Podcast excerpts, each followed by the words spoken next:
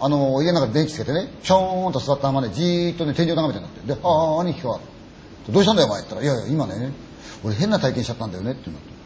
その日はたまたま彼の実家の方ではねお父さん出張でお母さんと弟だけだったんですよね、でお父さんが布団の中ゴロンと転がってたんですよ、でどれぐらいか時間経ったらねなんか急にふーっとこう電気が暗くなるって言うんですよ。ふーっと。あれ暗くなっちゃうなと思って、おいどうしたんだ壊れちゃうのかなと思ったらスーってプッと消えちゃったって言うんですよ、真っ暗ですよね、要するに自分の家と言ったって真っ暗になってしまうとこれ非日常の世界ですよね全く状況違っちゃってあれって物が見えないどうしようかなと思ったんですよじゃあ起き上がって直すしかないじゃないですか。で、起き上がって直そうと思ったら、体が片縛りですよ。動かない。うわーどうしようと思って、お母さん呼ぼうと思って声が出ないんですよ。真っ暗闇の中でもって体が固まったままじーっと動かなかったんですよ。汗ばっかりかくんですよ。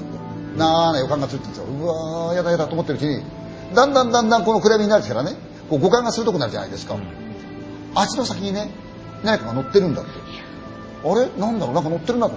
気のせいかなと思ったら、どうもそうでもないらしい。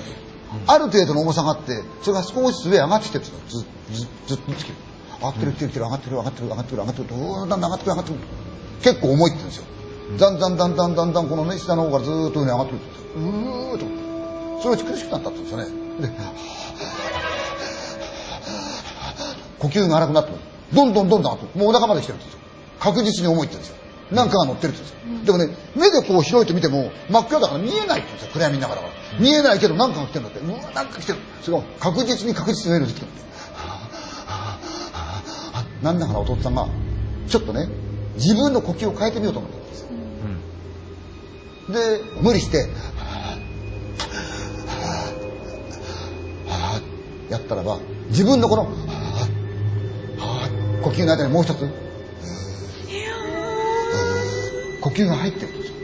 ということは、自分以外に誰かいるわけですよ。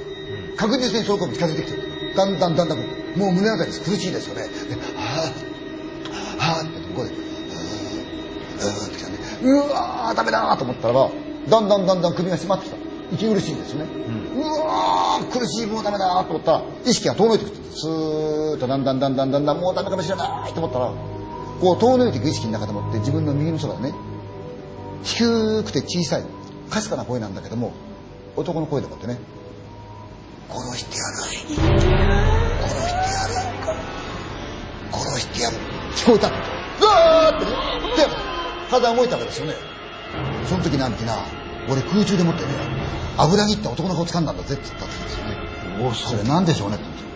まあ、金縛りの話です。油症のやつが幽霊になりやすいって。